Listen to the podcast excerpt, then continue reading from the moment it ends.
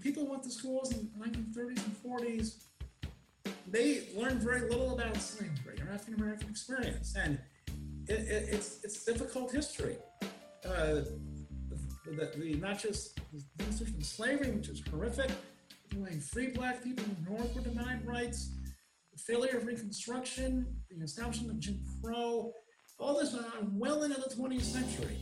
That's why Dr. King said we need we need to do this again. Lincoln was trying to have a second birth of freedom. Well, a new birth of freedom, one, another one in 1960s, 1960s America. And um, so now it's our turn. Now it's our it's our turn. We have, I have two little boys, and certainly we want a good life for them and all, all everybody's kids. Very few people want an America defined by division, violence, and racism, and strife, and unending uh, bitterness and suspicion. And, and, and I think most people would like to help be part of the solution this episode of Beyond Aporia originated in the Hauenstein Center's webcast, Lunch and Learn with Gleaves, available at www.gvsu.edu slash HC. Welcome to the Hauenstein Center's live Q&A webcast, Lunch and Learn. I'm your host, Gleaves Whitney. I do not know any credible commentators out there who would deny that the United States is in a midst of a crisis, surely one of the greater crises in our 230 odd year history. The impeachment of the 45th president, the novel coronavirus, a government induced economic depression, enforced social distancing, all these cumulative stresses over the last four months have provided dry tinder in the summertime heat. The flashpoint came on Memorial Day, of course, with the murder of George Floyd while in police custody. And it was the spark that ignited a nationwide conflagration of protests that are still flaring up in cities around the US. Well, to put the current crisis in perspective, I've asked my friend Jason Duncan to help us see past the heat of the moment. Jason, who has presented several times at the Hauenstein Center, teaches American history at Aquinas College as is its incoming history department chairman. In a previous life, he worked on the Hill for Ohio Congressman Tom Sawyer. Isn't that a great name? So he has both a wide political and history lens through which to view current events. My conversation with Jason will go 30 or 40 minutes or so, followed by questions from our viewers. So feel free to begin sending your questions to us right away using your Zoom toolbar to do so. Jason, thank you for joining me today. Thank you, Gleaves. Good to be with you. We're going to be talking about crises, but first, I've got to ask you about the title of your forthcoming book. It's so intriguing The Little Magician's Greatest Trick. Tell us what that's about. Well, the election of 1836 was a different type of election. The two parties were not fully formed yet. The Democratic Party, as it was called, calling itself, they had a national ticket, a national presence Van Buren was, was a candidate in every state in the, in the Union. But their opponents were more fragmented. The Northern Whig in Webster in Massachusetts, Western Whig, William and Harrison and uh, West, and a sort of a Whig, but more of an anti-Van Buren Jacksonian Democrat in the South. And then South Carolina did its own thing. And that was the only state where the electors for president were not elected by the people, but by the state legislature. So Van Buren has many nicknames. That's the paradox of Van Buren. He seems to be kind of dull and uninteresting compared to vivid personalities like Jackson, Henry Clay, John C. Calhoun. But Americans in this, in this age like to give their politicians nicknames. Like Henry Clay was Harry of the West and uh, Hotspur and Jackson's Old Hickory and Hero of New Orleans. And maybe Calhoun didn't have a nickname because he was deathly serious about everything. Well, Van Buren had 25 nicknames the cautious Dutchman, the Albany director, the Sly Fox, the Red Fox, the part Pope Martin, was, was pro Catholic politics. The one that's most um, lasting is the Little Magician. He's about five six, not short for his age, or his era, But he was, as he aged, like most of us, he gained weight. And by the time he was running for president, he's now 48, not about 52. And he was a little chubby. And he had he, he was he, he was not as short as he looked, but he gave off that impression. And the nickname the magician was both out of admiration and contempt because he was very brilliant at putting together coalitions, building parties, getting unusual allies to work together. And it was all said and done as if people say was done, it was done by magic. But of course, there's no magic in politics. It's hard work, it's persistence, it's instinct, it's it's it's working with people. So trying to come up with a snazzy title that publishers love to sell books, I came up with Little Magician, Little Magician's Greatest Trick, the election of 1836 in which he won. But I also thought I might switch it to the magician, the, four, the party, and the four Whigs, because the party was his instrument. And he, among others, but in many ways, not he alone certainly, but he was one of, if not the mastermind behind creating new political parties in New York and then across the country. And eventually that becomes the Democratic Party. So the party is essential. And Van Buren thought parties are what are needed, not personalities. Like even one is like Jackson, or in New York, his great rival was DeWitt Clinton. So for Van Buren, parties are enduring, not factions based on one person. And Americans take parties for granted. Of course, there's two political parties, right? There, there, there always has been. But every, everything has its history, including parties. And so Van Buren, even though his presidency was not successful, he was defeated for re-election in 1840, his lasting monument is the Democratic Party in many ways.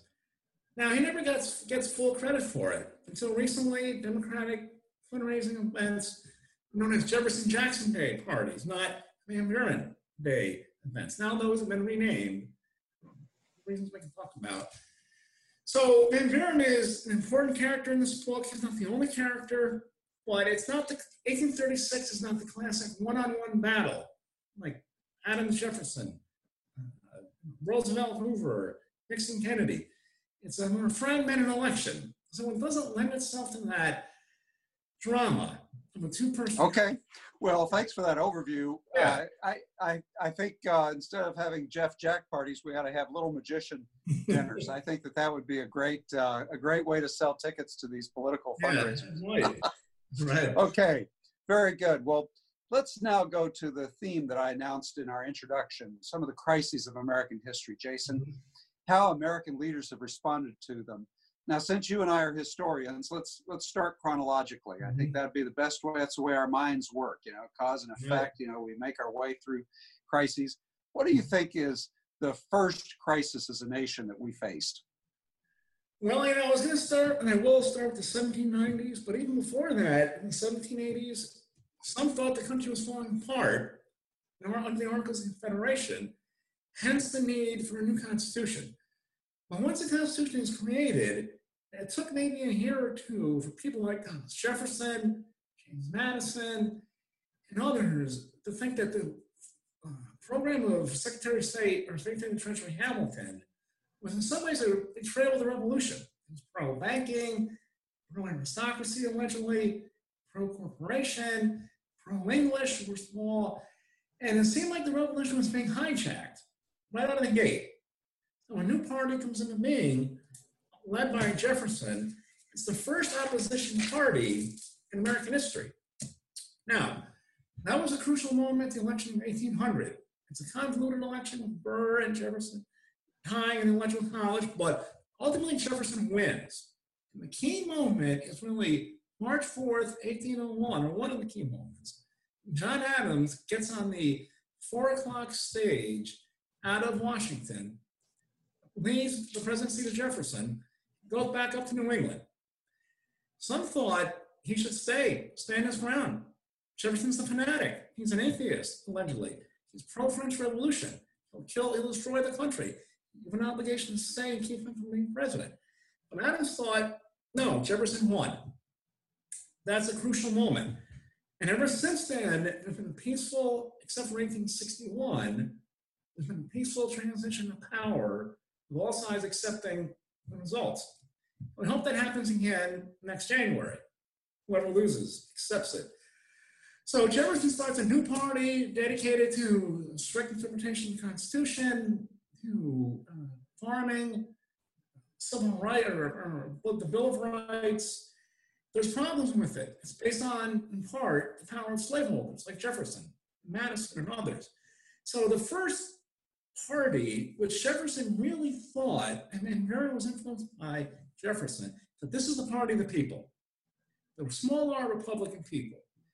But Jefferson left out American Indians completely, and he left out enslaved people. They had very little interest in free African Americans in the North, or a handful in the South. So it's a flawed concept from the beginning. But politically at the time, it worked for his purposes. Now, the second one, these crises, is a little more, a little less. Wait, dramatic. wait, before, Jason, before we go to the second crisis, Yeah. who do you think the greatest leader out of the first crisis was? Jefferson, Thomas Jefferson. But what do you make of the fact, let me push back a little bit here. What do you make of the fact that Jefferson behind the scenes was so nasty toward George Washington? And Martha Washington, of course, just didn't want to have anything to do with Right. Jefferson. Yeah. Uh, well, Jefferson did not like face to face confrontation. Like a lot of people, like most people. He never fought a duel. He wasn't physically aggressive in that regard. But people being people, there's resentments, there's jealousies. I don't, I don't know a lot about his relationship with Washington, but I do think he respected him enormously. But I think he thought it was tragic that Alexander Hamilton was manipulating him for his program. So, not, not, you know, there's rivalries. I mean, Hamilton is shot to death by Jefferson's estranged vice president. When I tell when I teach American history, I try to get my students to think, let's look at these people as human. We don't want to put them on a pedestal. Because then we might think, well, we could never do what they did. They're great, we're not so great. Who are we compared to them? That, that doesn't, that's not helpful. That's not true. The other fallacy, another fallacy is look down on the past. Oh, those stupid people then. And they made all these mistakes. And they did make mistakes. We have to be aware of those and try to correct them. But we too will be judged by future generations in ways will be positive and negative for what we did and what we failed to do, what we did correctly. So Jefferson had a real grip on the American imagination. Van Buren went to visit Jefferson in Monticello in 1823 or 4 as a young senator from New York. And Jefferson was his hero. And he got to spend two or three days with his political hero. Most of us don't get to do that in life. Uh, they say better not to get to know your heroes because you'll be disappointed. But I don't think Van Buren was disappointed in Jefferson. And Jefferson was beloved, even though he was sort of reticent and retiring. He didn't like to speak. In today's world, he might be a philosopher, a political thinker, not a politician. So, in any event, in the early 1820s, it looks as if the parties are done. The Federalist Party is gone. A lot of people, including President Monroe, celebrated that. But other issues emerged, notably divisions over slavery in Missouri. So, Van Now, this would have been right, coming out of the era of good feelings, right? Right, but 1820 roughly. So people like Thomas Hart Benton of Missouri, a senator, Martin Van Buren, John C. Calhoun, they thought we needed a new party, U.S. needed a new party to fight against sectional struggle, uh, tensions, because that would destroy the, the country over Missouri, the question whether Missouri should be a slave state or a free state. So Van Buren writes a famous letter in 1827 to a friend of his in Virginia, Thomas Ritchie, a news- newspaper editor. And Van Buren said, we need a new old party. We need to resurrect the good old days of the early republic. So it's very nostalgic and backward looking, as early as 1827. He says, we need to unite the planters of the South with the plain Republicans of the North, farmers mechanics, is who he meant by the North. But in the same planners of the South, he was giving us free pass to slavery, states' rights. Let's not let the government intervene in slavery. That's a mistake, big mistake. We pay the price for later. So ra- the racial question is very much involved in all these early parties. They often try to push it to the side, eliminate voting rights for free black people in the North. In the South, it's even worse, of course, with the institution of slavery. So the Buren's party eventually comes to power. He puts the party behind a very personally popular figure of Jackson. But in Jackson, is very combative. He's not like Jefferson. He'll, he'll say what he means to your face. He'll challenge people to duels. And eventually a party emerges in response to Jackson's party. They don't like Jackson's, what they consider autocratic personality, his remo- removal of the Indians in a particularly brutal way, his war against the United States Bank, his taking the federal money from the bank, and his general autocratic demeanor. They call him King Andrew. And another party emerges in the 1830s called the Whig Party, W H I G. Whig is an old English term meaning those who oppose the king, old American idea. So we have these two parties that compete for about 20 years, 1840s, 30s, 40s, early 50s. But another crisis emerges in the 1850s. The slave states are increasingly aggressive. They get a Fugitive Slave Act passed in 1850-51. They get the Kansas Nebraska Act to repeal the dividing line and set up a Missouri Compromise, which prohibited slavery north of a certain line of latitude. Uh, and so suddenly, the slave slavery, which many Northerners assumed and hoped would fade out over time, was now expanding. Again, much of the shock of many. So the Whig Party, which was a national party, collapsed. A new party emerges, the Republican Party, naming itself after Jefferson's original party. They were full stop committed to limiting slavery's extension. The Northern Party, the sectional party, they have no support in the South. They do pretty well in the first election. In 56 and 1860, they win with uh, Northern vote only. And as we know, the South secedes. So the first crisis, the person who emerges is Jackson, or excuse me, Jefferson. The second crisis eventually hits Jackson. And then the Whig Party, their leader is Henry Clay, never becomes president. But clearly the fourth crisis, Abraham Lincoln. The party devoted to economic development, state-sponsored uh, internal improvements. Lincoln grew up poor in Kentucky. He thought poverty was a terrible thing. The federal government should help lift people out of it through uh, transportation networks, banking, credit. Let's improve the country. That was a Whig motto. And he, he and his party emerge and get through the Civil War victorious. Well, industrialization takes hold in America and it creates great economic inequality, much like we have today. There's gaps between rich and poor, in urban areas and rural areas, but also especially within cities. And a group of farmers in the South and West create a third party because in their mind, the two main parties, Democrats and Republicans, are still refunding the Civil War. That's what they're doing. They're not addressing the problems of the moment, the current crisis. Do, do you regard Reconstruction as a as a subsequent cri- a crisis between the sort of the emergence of of sort of a more populist party and uh, the Civil War? Well, Reconstruction succeeded constitutionally with the amendments to the Constitution, but it did not fulfill its promise because it was crushed largely in the South. And that is a that's a crisis too, but no political party came out of it, really. The Democratic Party was uninterested in Reconstruction. The Republican Party was interested in it for a while, for about a decade or so. By the middle of the 1870s, they basically said, President Grant's Attorney General said, more or less, we're tired of this. We've done all we can do. We can't do anymore. Country was just exhausted after all the sectional crises in the Civil War and now Reconstruction. Right. We wanted to table the the race question as well at that Yes. point. Yeah, and the country focused on Western expansion and industrialization at that point. So the new party that emerges is the Populist Party. It's about farmers, especially in the South and West. They don't win any, they don't win the presidency, but they do deeply influence both parties. Their leader is eventually is, well, William Jennings Bryan was sort of both a Democrat and a populist.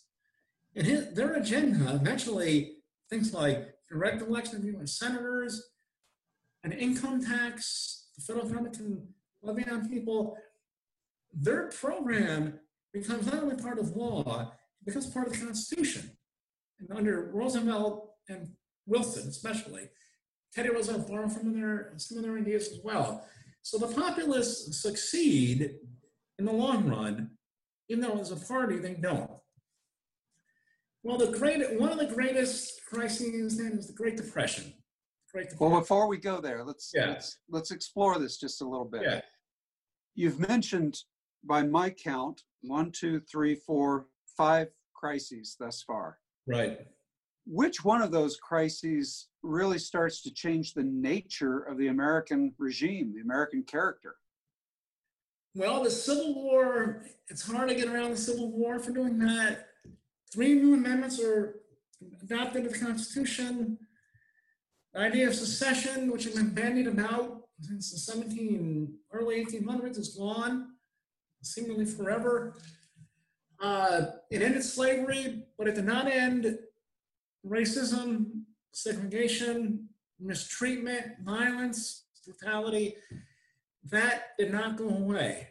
And Reconstruction, Americans, like most people I assume, they tend to prefer neat, tidy, happy stories with a positive ending. I remember seeing the movie Pearl Harbor 15 years ago, maybe. Bad day for the United States. But the movie doesn't end with December 7th. They added on Doolittle's raid on Tokyo. So we could leave the movie theater thinking it wasn't so bad, right? But Reconstruction, it ends officially in 1877. But as I tell my students, in some ways, it's still going on, as we see today. Inequality, racial uh, inequities in our country. So Reconstruction is not a happy ending. And Black people briefly claim their rights as Americans to vote, for office, to hold office. By 1900, that was virtually wiped out across the South. And that part of American history needs to be addressed more directly. Uh, uh, we need more people to know of it. It's not enough to know just the Civil War and the Revolution and, and so on. So the Civil War did change the country, but as Martin Luther King said a century after it, we still haven't gotten it right yet. There's still problems. Instead And- Memorial, like 1963. Yes. And also uh, another question, you know, I'm you're an Americanist, I'm a Europeanist, and so I always like to ask my Americanist friends this question. Is there a sense in any of these crises that there is a western wide sense of crisis here that needs to be resolved? It's not just an Mhm. American crisis. Right. It's a crisis that's also is impacting Europe Mm-hmm. uh, or even the globe. Uh, and of Mhm. course, by the 20th century, crises actually do become quite global. Mhm. But what is your sense that these American crises share uh, genealogy with other crises in other parts of the world? Well, other parts of the world did go through industrialization, some progressive era, I would say, reforms in that period. There was, excuse me, political reforms in Europe around the time of the 1830s, 20s. In England and in, in the United Kingdom, Catholics could not serve in the parliament. And that was this, that was that reform that they could was very much uh, spoken about in Van Buren's newspaper in Albany, Albany Argus. Oh, But the bit, but the which I didn't know until I started researching it, and that's the great thing about diving into the to the, to history. The surprises they're always there, always there. the Great Depression is global, certainly European-wide, and enormous impact on European civilization. Led tragically to the rise of Nazism and, and other uh, extremist governments across Europe. And the Great Depression had enormous impact on society too. It really changed the Democratic Party dramatically. The Democrats have been the party of states' rights. As late as 1928, Democrats in the conservative New Yorker Al Smith, who wasn't that different from Van Buren in his look, outlook on government in some ways. Innovation should happen at the state level. The federal government should be limited in its authority. 1928 was the first time an African American was a delegate to the Democratic Convention in your hometown of Houston. And that man, that delegate, had to sit behind chicken wire because in Houston, black and white people were not allowed to mix together. So he, at a political convention, he was segregated.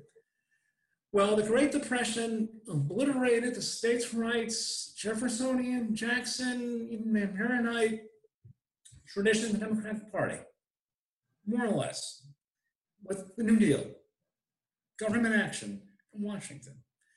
And the Democrats have been the minority party since the Civil War, but the New Deal with Roosevelt makes them the majority party for about and for the, and from the Congress. You know, Newt Gingrich's 1994, what do you call the revolution? Yeah. You've been to FDR's house at Hyde Park, not too far around from, and I remember you telling me that story about him trying to walk on his crutches once he was stricken with polio up to the Albany Post Road. It's a long driveway. Roosevelt had a lot of money. You can measure wealth by driveway. They had one of the biggest driveways I've ever seen. But his determination to do that and, and he is the dominant figure of that era. President for 12 years, only president less than four times. And the New Deal, people still debate it. Did it solve poverty? Did it help a little bit? Did it retard economic recovery? That's what history is about discussion, argument. And there's new books, you got a, guest, Hauenstein Center, who quite critical of the New Deal, a couple of them over the years. And remember Bert Folsom? I know the name. I don't know if I was there for that one. For him, I don't know Bert. If the title of Bert's the title of Bert's talk, this would have been back in about 2003, was New Deal or Raw Deal, which of course mm-hmm. became a book, and um, that is the only Hauenstein Center event at which somebody in the back row stood up and yelled, "You are a right-wing extremist," and stormed out of the auditorium so we we did have um, some some very interesting uh, discussions about Roosevelt as a result of that. Very un Grand Rapids like.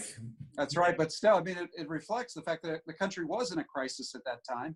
Strong feelings were aroused. I think all of us of a certain age remember our parents talking about. FDR. Right. I mean, he, he was a lightning rod for you know mm-hmm. for one side of the country, the electorate. He was somebody who was heroic. Uh, for the other side, he was a scoundrel. Mm-hmm. Uh, you know, um, even uh, H.W. Brands, who we've had back to our stage many mm-hmm. times, you know, wrote a book called Traitor to His Class mm-hmm. about FDR.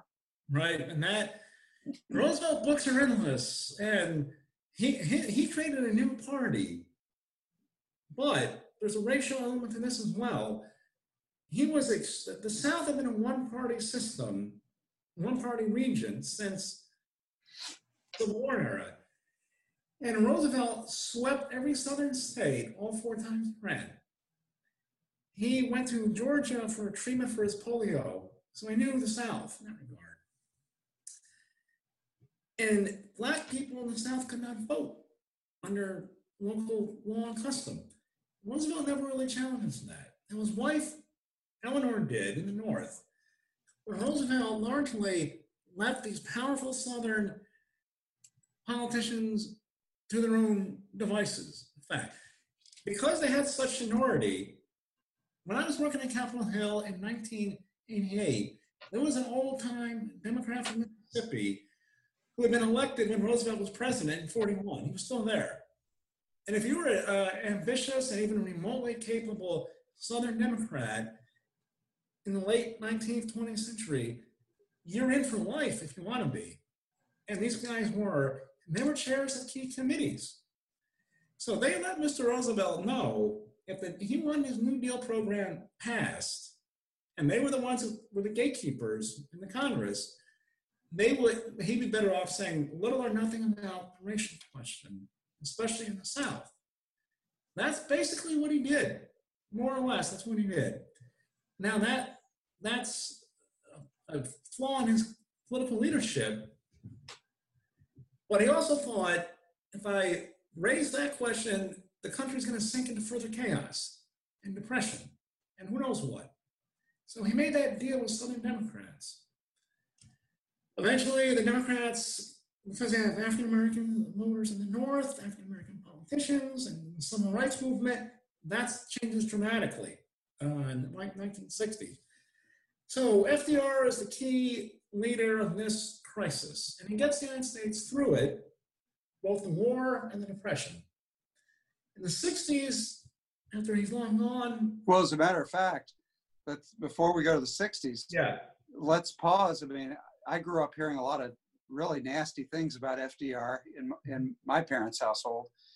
But I'll say this, uh, and I think it was, um, well, several historians have pointed out, the United States was the only belligerent in World War II that came out of the war stronger than when it entered the war. And that was great generalship, of course. I mean, where you're talking about Marshall or Ike or out in the Pacific, but you had a president, a commander in chief who tapped great talent to get right. that outcome. Right. So, I mean, it, it, I think we all have, all of us who had fathers who fought in World War II, whether we liked him politically or not, mm-hmm. can be mm-hmm. grateful for the president to make sure that the United States never bore the brunt of the burden of World War II. Right. Now, I was reading something about Harry Truman recently who was Roosevelt's last vice president. And he wasn't, he didn't really know Roosevelt that well. But supposedly he said FDR was the coldest person he ever met. He didn't give a damn about me, he didn't give a damn about you or anyone else. But he was a great president. there's the paradox of political leadership. Uh, Joe Biden running for president today, even his worst political enemies will go out of their way to say that he is the person you want to have around you in a personal crisis. Death of a family member, Joe Biden at that is, and it's genuine, and you can't fake that over and over again. And that's, that's right. so much to his credit. I think because people, Republicans say that, Democrats, uh, all, all of them say that. Roosevelt really wasn't that kind of person. When he was in Miami, between his first election in 32 and inauguration, there was an assassination attempt on his life. And he was with the mayor of Chicago. It's February, so Chicagoans like to be in Miami for February. And the mayor of Chicago was killed. Who Roosevelt was one of Roosevelt's allies. But the bullet was intended for Roosevelt.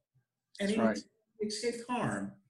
And afterwards, his staff noticed it didn't bother him in the least. He wasn't shaken. He wasn't bothered by it. He wasn't frightened. He just acted as if it never happened. And he came close to being killed that day. And that, so he's a mysterious figure. I mean, I think that's why there's so many books about Roosevelt. Who was he? I mean, he was, he was born into privilege, born into wealth, single, only child, kind of a mama's boy in many ways. Uh, went to Harvard. He wasn't a football hero. He was, I think, on the cheerleading team. Nothing wrong with that. But he wasn't captain of the Harvard football team. And he was a rich man. By the time he was 40, he had a good life already. He had run for vice president. He had been a state senator. He was assistant secretary of the Navy. And he's stricken with polio. And if he had decided, I'm going to spend the rest of my life in the wheelchair with a shawl over my lap, watching the Hudson River flow by, collecting my stamps, watching my kids and grandkids, nobody would have held it against him at that time in history, the way we view disability. Nobody would have questioned his courage. They would have said, what a shame, he had a lot of promise. What a shame he got this horrible disease. But he overcame it. It's an astonishing, it's an astonishing story of will. even though you know Roosevelt's always smiling, he's the first president you see smiling in public, and he's a unique character. I mean, his policies can and should be debated inter- domestically and internationally, but his personality is fascinating. And he even admitted, you know, when I was a young man in politics, I wasn't a very nice guy. He was you know, full of himself, but yet he had, you know, people in little cabins in West Virginia had their picture on his wall. And all over the country, there were people like, he somehow cares about us. And whether he did or he didn't can be debated. He was an actor in part. But anyway, he's the dominant figure of that period of crisis, they'd say. Absolutely. Well, while you're drinking your water there, this last summer I took a research trip down the Ohio, and at one point I was studying Marietta, Ohio. You know, the first legal settlement of the Old Northwest, and then Parkersburg, which is an old Virginia settlement, now West Virginia. You're absolutely right. They're in the old magnificent Blennerhassett Hotel in Parkersburg, West Virginia. Big portrait of Franklin Roosevelt and you know quite a few uh, photographs, memorabilia from when Roosevelt came through, and then later when one of the subjects of your biographies, John F. Kennedy, came through as well. Right. So let's move to the 1960s. Yeah. Well, the 60s, we're still in the 60s too. The country is basically in prosperity in general terms. There's a war on poverty. There is a sense of optimism. The Civil Rights Act of 64, the Voting Rights Act of 65. But those important measures, as crucial as they were, largely benefited Southern African Americans. They didn't directly improve the lives of many people in the North right away. So the question of police, uh, policing, was homeland police brutality. The police forces then were overwhelmingly white men in places like Detroit, LA, New York, and so on. So there's a real disconnect. African Americans then moved to the cities starting in World War One, and they kept on coming well into the 60s and 70s. Whites in the North did not particularly welcome them. The Democratic Party eventually did for their votes, starting with the er, the New Deal, but it was still great segregation in the cities, deep inequities in terms of income, education, justice, criminal justice matters. So the 60s, there's an unpopular war increasingly. There's an urban factor here that's crucial, but there's also a youth, a, cultural revolution among young people, some young people, that's really important here. Some of it is apolitical, others, others is very political. So there's a lot happening in the 60s. And the um, there's there's deep political divisions, but the parties are more intellectually diverse than today. You have Northern Republicans who are pro-civil rights, like the people from New York, New England, Pennsylvania, Midwest. More Republicans voted for the Civil Rights Act than I think Democrats did. However, it was the Democratic president who was promoting it, and Republican nominee that year, Mr. Goldwater, opposed it. So there's also conservative Democrats, obviously, in the South, but the North as well. And the combination of the war, the youth, upheaval, urban unrest, really, especially that year of 1968, assassinations of Dr. King, F. Kennedy, Democratic Convention explodes, and protests. Uh, in Chicago that year, Mayor Daley closed police force to shoot to kill looters. Uh, it was a violent time.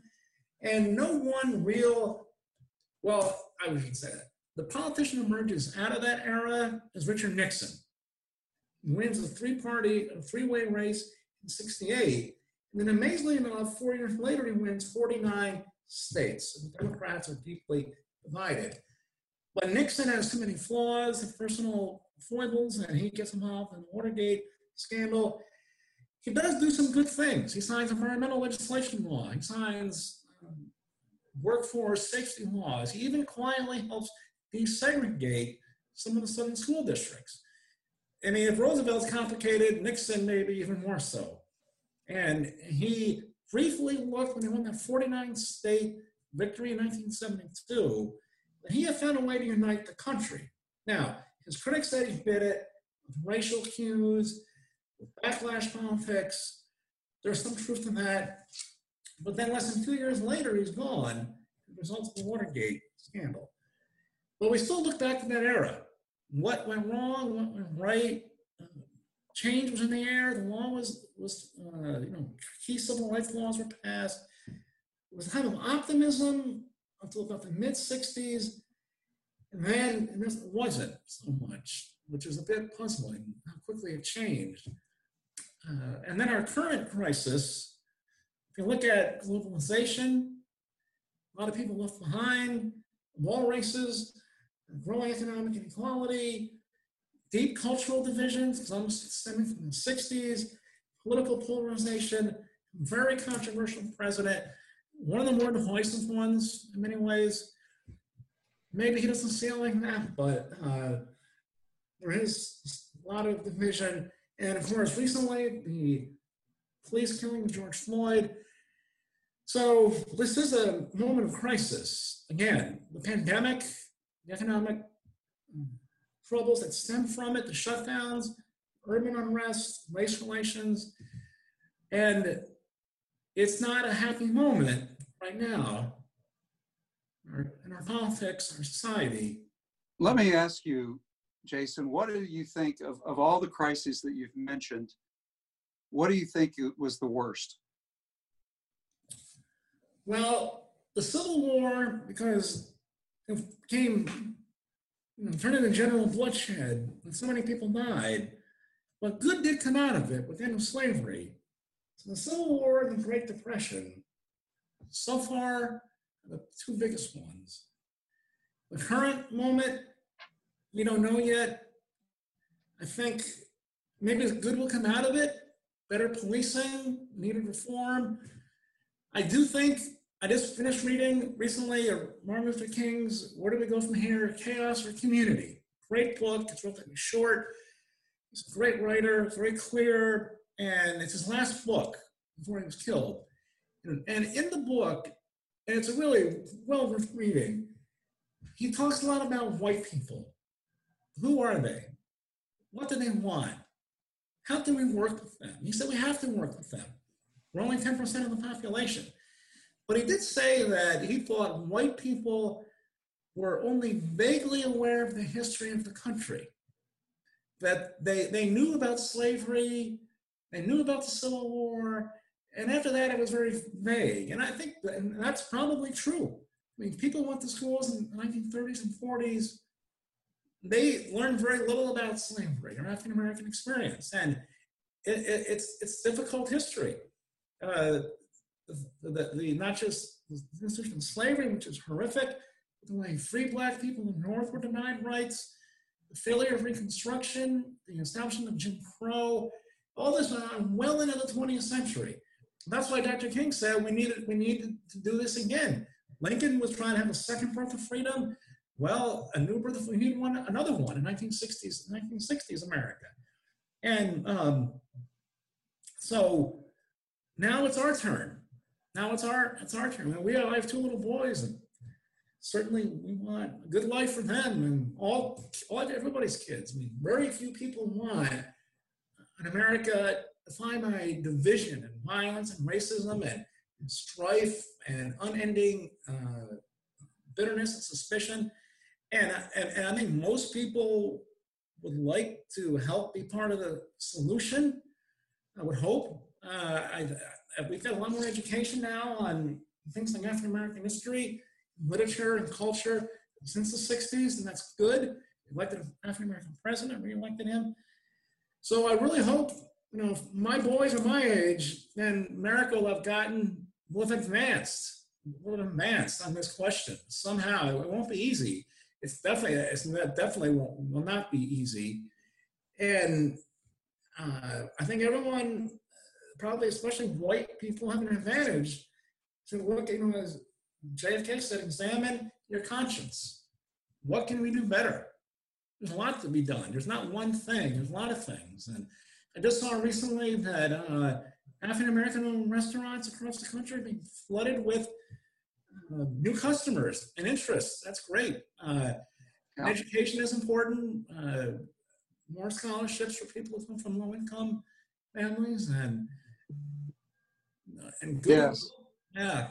Very good. Well, let's change the register of our conversation just Sure. a little bit and hit on a few other topics while I've got you.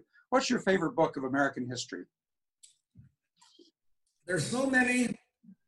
Um, Arthur Schlesinger's The Age of Jackson, even though it's baited as a piece of literature, really.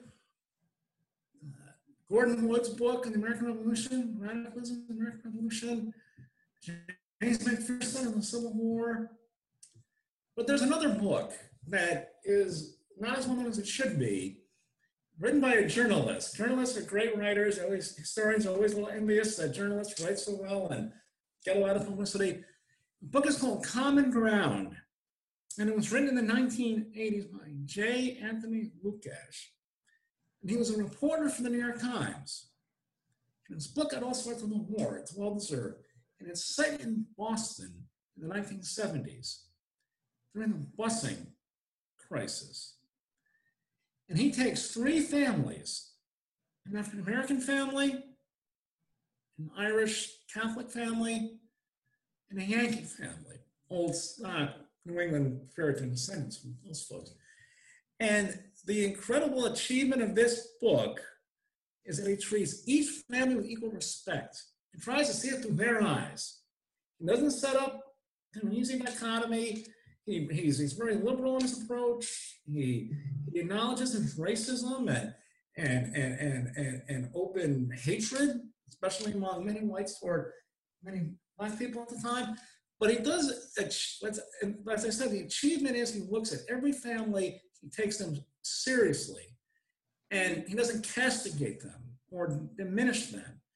And that book came out 35 years ago. And I thought that's a long time. And we think we might have made more progress since then. But that's a book that has come to my mind recently in this current moment.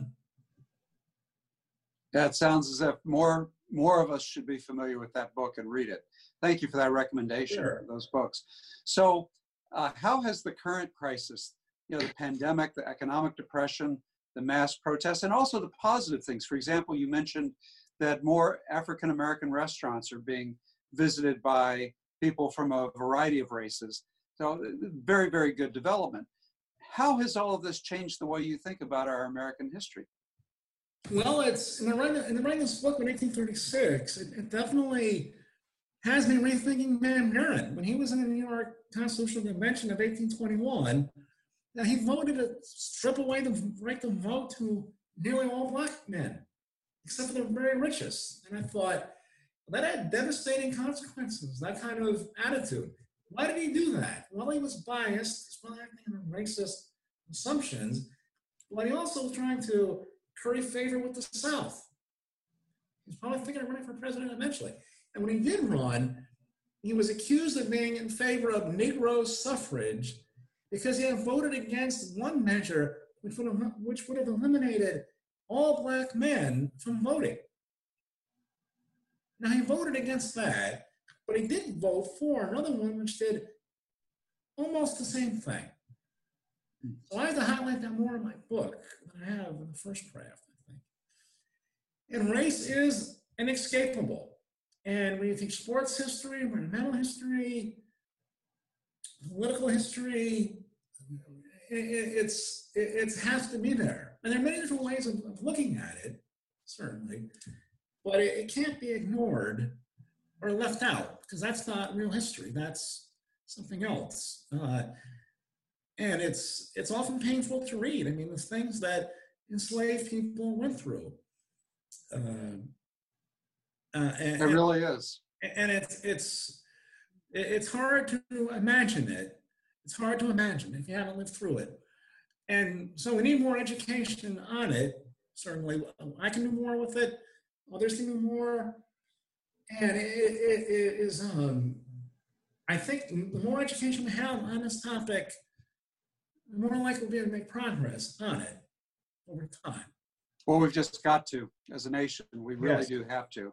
I had a speaker on uh, last week, who Ken James, who talked about white allyship with African Americans in their efforts, and I think this needs to be broadened. It's a good, good discussion, a good Right. recommendation. So, who or what inspired you to become a historian? Well, uh, I grew up in Albany, which is a very old city, Albany, New York, and my father was in politics, and I've always loved history and politics. And when I got to college, I thought history was more like a hobby. I was badly wrong about that. I majored in government, which I'm glad I did, but I should have taken more history. And ironically, I went to college in a little town in New York State, northern New York. And there was this local uh, 19th century politician's home that was a historical site. The sign was right. It was Martin Van Buren's best political friend. And I didn't know that. I wasn't interested in it. I didn't make the connection. I just walked past it. I was studying Russian then. So when I got involved in politics and I worked on Capitol Hill and I found references to history, I thought, well, I want to know more. I'm not, you know, I have a very superficial understanding. I want to know more. So that's why I went back to graduate school in American history. Plus, there were shows like Eyes on the Prize, a civil rights show in the late 80s on CBS. And I, my understanding of American history was not great, but it was really enhanced by that quite a bit. Reading Robert Caro's first book on Lyndon Johnson, The Path to Power, Johnson's upbringing in Texas. And, and so for me, it was kind of a natural thing to go into history. Um, but I wish I'd done it a little earlier sometimes, but eventually I got around to it. I'm glad I did. You teach at Aquinas College here in town, Jason. Has faith played a role in your work as a historian? Well, when I got to graduate school in Iowa, if someone had told me that I was writing my dissertation on the role of Catholics in the American Revolution and American early American Republic, I wouldn't have believed it. That never entered my mind. It just didn't occur to me that Catholics are part of that era. So when I was hunting around for dissertation topic, somebody who I can't remember now, but somebody gave me some great advice. He said, You're to be living with this topic for years. That's how it works in grad school. So pick something that's close to you, that's important to you. And where I grew up in Albany, most of the politicians I knew were Catholics. That seemed natural. Not all, but most. And I got to graduate school, and there was very little about Catholics in American politics that I was reading about. They weren't really part of the literature, really. So I thought, I'd like to know more about this. And I know it's real because I lived through it. What's the history of it? So it wasn't necessarily, uh, I picked my words the right way here in case priests are listening, but I didn't, I wasn't pulled into it strictly for religion, the political aspects of religion. Now, different religious groups sort of make their way through American history. And Catholics, I didn't know this at the time, have had a tough, at various points, it's been tough for them. And it's not a coincidence we've had one Catholic president out of 45, even though Catholics are a significant chunk of the population. And so faith, I take religion seriously, and an intersection between politics and religion interests me. Okay, very good. Uh, so I'm curious, Jason, you've written books, uh, you love to teach. What would be the capstones, say the Super Bowl, the World Series of your career? Right now, please, today. This this is uh, this uh, but this is an honor for sure. Capstone, I would say speaking in Jackson Kennedy at the Ford Museum. You were there for that. That was yeah. a big deal. Speaking at um, in New York University in 2013 on Catholics and DeWitt Clinton at the 200th anniversary of a um, court case which Clinton had helped defend Catholic rights. I also gave a paper Van Buren in Albany, my hometown. That was quite a thrill. Um, you know, I've been lucky, very fortunate to go to, to teach and write and speak and read, and it's an extremely enriching job, not financially, but in other senses, it very much is. And uh, I have no regrets about becoming a historian. Well, you're you're a very passionate historian and teacher, and I think that's why we love you. You know, and uh, your students too. Uh, we hear always good things about you from the classroom. Well, we've got some viewers queuing up to ask questions, so let's bring them into the conversation, Jason. Um, Right. well, somebody who appeared on the uh, webcast just a couple of weeks ago, Brian Bowdle, actually has a question for you. He says, "Hi, as a historian, uh, he wants he wants you to address what you feel are the most significant changes, both positive and negative, in how American history is taught in our country." Thanks, Brian. That's a great Brian. question. Good to hear from you. Great question. Uh, I would say, let me see I can see it here. The question is, what are the um, uh, uh, b- biggest positive changes in the way American history is taught? Is that the question? Yes, positive and negative. Positive and negative. In the last, what, 50 years or so, I suppose? Yeah, in the teaching of history. That's right, in the classroom. it has become more true to the way people live history. We include African Americans and women and immigrants and American Indians, and it is it is much more to use a commonly used phrase, inclusive, and that's good. That's a good thing. It does. Yes, make- is. Yeah, it, it does make it a little harder to teach it to cover everything that should be covered. The negative, uh, I know that some people who are very much committed to the new history maybe downplay the older political history a little too much. That can be a problem. But in general, the changes have been good, and we're still working through them. The narrative is um, always being reshaped and rechanged, and that's a good thing. But I think in general, we've it's been almost a revolution in the way we teach history. History is important.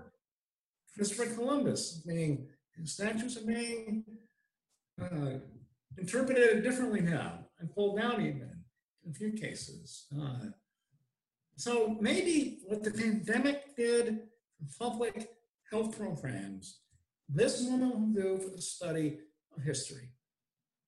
And we're going to have business leaders, even doctors, lawyers, government officials, uh, journalists, certainly, certainly lawmakers. They should be steeped in American history. If they're going to be playing leading roles in this country, activists, union activists, all sorts of people, all people, they have to be steeped in American history. That's not to say that everyone should become a history major. Although we could probably use a few more. The number has gone down in recent decades. But it is very important. And the, and the thing that's a bit sad is that history can be seen as stodgy, fashion, but that's the last thing it is. That's right. Given the change that I just mentioned. Yeah, if you go back to a college classroom maybe in 1970, maybe you would think they're leaving out a lot of stuff here. But 50 years later, we've included a lot more people in the story. That's the way it should be. Well, Jason, you've got a real fan club out there. We've got everybody from your uh, former roommate uh, in upstate New York uh, named Carl to uh, others who are just enjoying this presentation very much. I do have a question that came in. It said, when you consider the current crisis, what past administration would you recommend that our nation's leadership look to as an example of how to navigate such a mm-hmm. crisis? That's a great question. It is. It is. Well, I'm biased, but I would say John F. Kennedy. I would say John F. Kennedy. And he- Why? He made mistakes, but he could adjust. He adjusted in civil rights. He later said that he did not realize when he became president in 1961 that the civil rights issue would be, become so big for him as president. And he was a little bit slow to get off the mark, as his critics have said, with justification. But by May of 63, he was fully on board with the Civil Rights Act. And he basically said, we this we can't continue like this. This is wrong. It's as clear as the as old as the scriptures and clear as the American Constitution. So he some said he wasn't passionate about the issue. That may be true, but he did move on it. He established a pretty good relationship with Dr. King and others. And uh, on the Cold War, he also adjusted after Cuba. He just thought that we can't go through this again. Next time, we might not be so lucky and he advanced better relations with the Soviet Union through the Test Ban Treaty and other items. So his presidency was brief, but I think he showed an ability to adapt. And that is important. Now, critics might say, well, where were his core beliefs? Where was, what was his bedrock philosophy? like most American presidents, he wasn't a philosopher, although he was very interested in history. But I think his um, willingness to change, to listen, to grow, was was were good traits, especially in such a complex world as this one Other presidents uh, of recent times who have, I mean, Richard Nixon did some good things domestically and foreign policy. George W. H.W. Bush signed the Disabilities Act, certainly good. President Obama had a very calm temperament and was not one to divide people uh, most of the time unnecessarily. That was a good thing. I mean, it's almost an impossible job uh, being president. And the current president did not come in with much experience in government, it's fair to say. And I don't think that's a good thing. And I think we should have people who have served in office. Doesn't mean you have to be a senator for 50 years before you run, but I think it's like any other job, you want someone with some experience in it. Very good. And I should point out to viewers there is a picture behind you of the brothers Kennedy. We've got Jack and Bob there. Yes. So if, if people wanted an illustration of where your heart is, there, there they are. That's great. And they're looking at the way your set is, they're looking at the globe. And I think that's, uh, that's appropriate.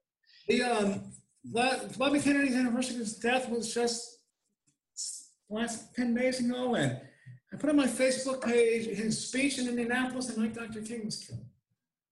That's right. Quite, it's quite profound in the moment. Yes, it is. Reconciliation. You know, people coming together. And it, it wasn't, there's something about the authenticity of that, of those remarks. Now, he wasn't a big man. He didn't have the speaking voice of his brother, or Reagan, or President Obama, but he made his point. and and you know others have done well too uh, in these situations, but that's one that really stands out me. Well, very good. That that was a very moving speech. I mean, you can't you can't see that without. I mean, you just see his face go white. It's a black and white, but you can just see it go whiter, ashen, and he is struggling so much to check his emotions. It's it's a very powerful very powerful speech. yeah, and it was a very tragic, horrible moment. Horrible moment in our nation's history. Anything else you want to leave with us, Jason, before we uh, close out here today? Yeah, I would just like to reiterate what I said a few minutes ago how important history is to study, and it's also pleasurable. It makes travel worthwhile. You can't spend all day in the nightclubs. I tell my students you have something to do in the daytime before the clubs open up, and, and, and more seriously, it's never too late to learn it. And there's endless number of sources, good books, documentaries. And I think more than ever, we need it. We need the serious study of history in our country. Amen, brother. Well, thank you, Professor Jason Duncan, for being a delightful guest on today's live Lunch and Learn webcast. Viewers can now appreciate why we enjoy talking to each other, you and I, so much, and why we've invited you to the Hauenstein Center to speak and we hope you'll come back. I invite those who've tuned in to fill out the brief survey and let us know what you thought of today's program with Jason. I also invite you to zoom in or join us on Facebook at the same time Thursday, June 18th, for our next live Lunch and Learn webcast featuring Dr. Michael Dykstra, who graduated from GVSU as a Peter C. Cook Leadership Academy Fellow in April 2015. After leaving Grand Rapids, Michael studied medicine at Harvard and just graduated, we are proud to say, and we will share, he will share rich insights into both the medical and social challenges presented by the current pandemic. So tell your friends and colleagues about us. So till Thursday, stay tuned to all our Hauenstein Center offerings and stay well. Beyond Aporia is a podcast brought to you by the Hauenstein Center for Presidential Studies at Grand Valley State University. The director of the Hauenstein Center and producer of this podcast is Gleaves Whitney. The theme music was composed by Andrew Whitney. The Hauenstein Center is inspired by Ralph W. Hauenstein's legacy of leadership and service. Our programs address many of the pressing issues that Americans face To learn more about the Hauenstein Center, please visit us at www.gvsu.edu/hc. You can also follow us on Facebook and Twitter. Thanks for listening. This is Gleaves Whitney.